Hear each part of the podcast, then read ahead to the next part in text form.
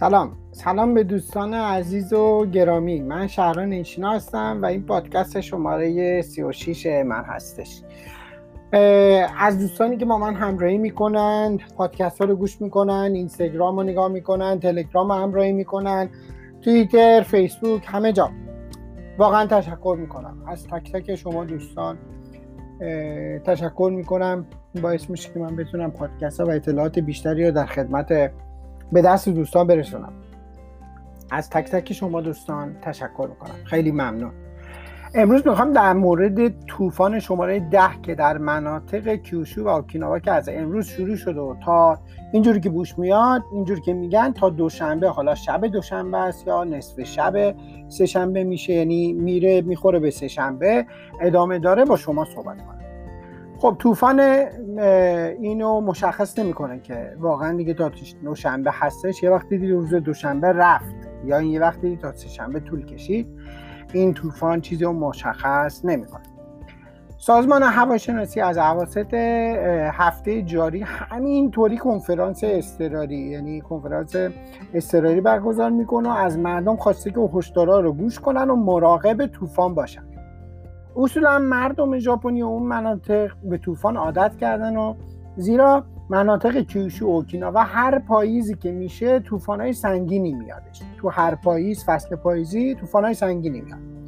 اما این طوفان شماره ده یه طوفان خیلی خیلی سنگینی سنگین تری به نظر میاد که قبلا تا حالا اینجوری که بوش میاد کسی تجربهش نکرده.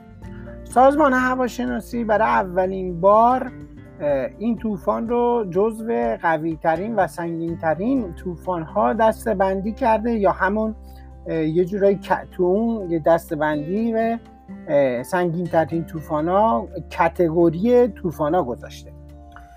با نزدیک شدن این طوفان به نظر می‌رسه که سرعت باد 80 متر بر ثانیه یا 280 کیلومتر بر ساعت بشه. سرعت این طوفان اینطوریه که یه آدم بالغ یعنی آدم بزرگ یا بالغ هم نمی‌تونه بیسته. کامیون هم سرنگون میشه بعد خونای قدیمی چوبی هم از بین میره. یه جوریه که تیراهن تیراهن هم خم میشه. همچنین یه فیلم آزمایشی تو اخبار داشت نشون می‌داد که دمپایی پنجره رو سوراخ کرد و رد شد.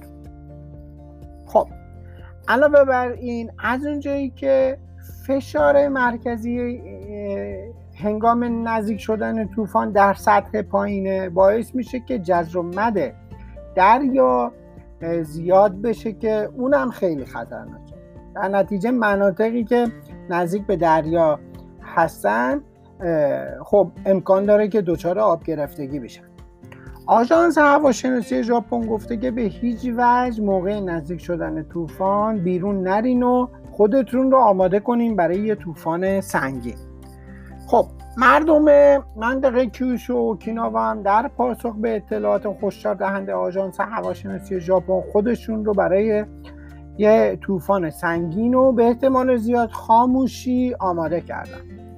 چراغ قوه، باتری موبایل یدکی آب بطری پلاستیکی غذا نوشیدنی چسبایی که به شیشه می‌زنن برای مقاومت که شیشه ها نشکنه و غیره و غیره در سوپرمارکت ها و فروشگاه ها و غیره تو اون منطقه هیچی نمونده و همشو خریدن. کسانی که در خونه چوبی قدیمی یا نزدیک کوه و دریا و رودخونه زندگی می‌کنن به ساختمون های مستحکمتری رفتن و خب یه سری هم مثل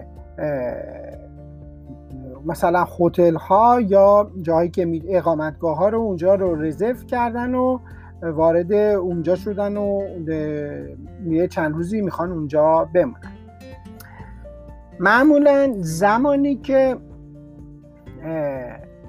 ژاپن طوفان میاد. کسایی که تو خونه قدیمی زندگی می‌کنن یا افراد محسن به یه سالن ورزشی با یه مرکز یا یه مرکز مدنی که توی هر شهری هستش یا استانی هستش میرن.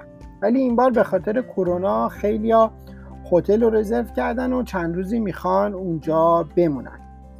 البته خب این طوفان باید بیاد و بره. بعد از اون خب این کسا میرن تازه ببینن که خونهشون هست نیست می‌تونن زندگی کنن نمی‌تونن زندگی کنن. امیدوارم که اتفاقی براشون نیفتاده باشه یعنی نیفته ولی خب بعد از اون اگر چیزی پیش بیاد خب مشکلات تازه بعد از اون اتفاق خواهد افتاد که امیدوارم مشکلی برای کسی نیفته چون واقعا تو این اوضاع کرونا مشکلی پیش نیاد خیلی بهتره.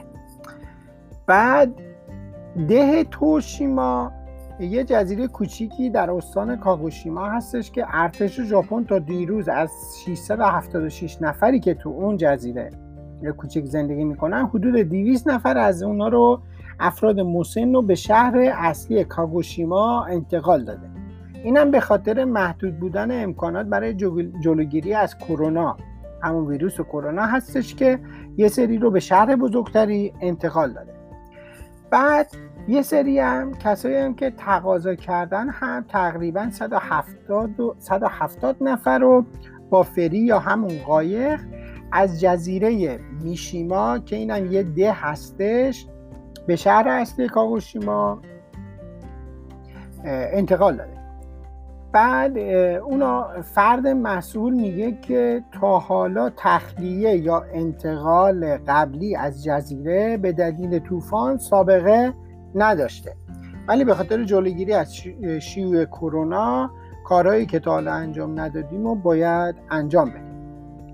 یه فروشگاه بزرگ رفاهی یا همون خاربار فروشی به اسم 7-Eleven که خب یه شرکت خیلی بزرگی هستش تو کل ژاپن فروشگاه داره که ژاپنی بهش میگن کمبینی انگلیسی ها بهش میگن کنوینین استور تصمیم گرفته که از امروز حدود هزار تا فروشگاه رو تو هفت استان منطقه کیوشو مانند استان فکوکا و کوماموتو و غیره ساعت کاریشون رو یا کوتاه کنه یا به کل تمام روز تعطیل کنه. همچنین قراره که شرکت راهنی جی آر کیوشو و شرکت راهن غرب ژاپن قطاراشون رو تعطیل کنن. از امشب 5 سپتامبر تو اوکیناوا و جنوب کیوشو از فردا شب 6 سپتامبر در شمال کیوشو طوفان سنگینی میشه. بعد در مناطق شکوکو چوگوکو کینکی توکای ممکنه که وزش باد شدید و بارون شدیدی هم رخ بده. بعد از عبور طوفان از کیوشو اینطور که به نظر می‌رسه میگن که مستقیم میره به سمت کره جنوبی. طوفانایی که در شرق آسیا میاد واقعا نمیشه باهاشون شوخی کرد. و من همه دوستانی که این پادکست رو گوش می‌کنن لطف می‌کنن گوش می‌کنن لطفا مراقب خودتون و خانواده خودتون باشین. ایشالله که که با این طوفان هم میاد و میره و مشکلاتی مشکلاتی رو به وجود نمیاره و و خیلی ممنون که این پادکست شماره 36 رو گوش دادین و به امید پادکست شماره 37 شهران ایشینو توکیو ژاپن.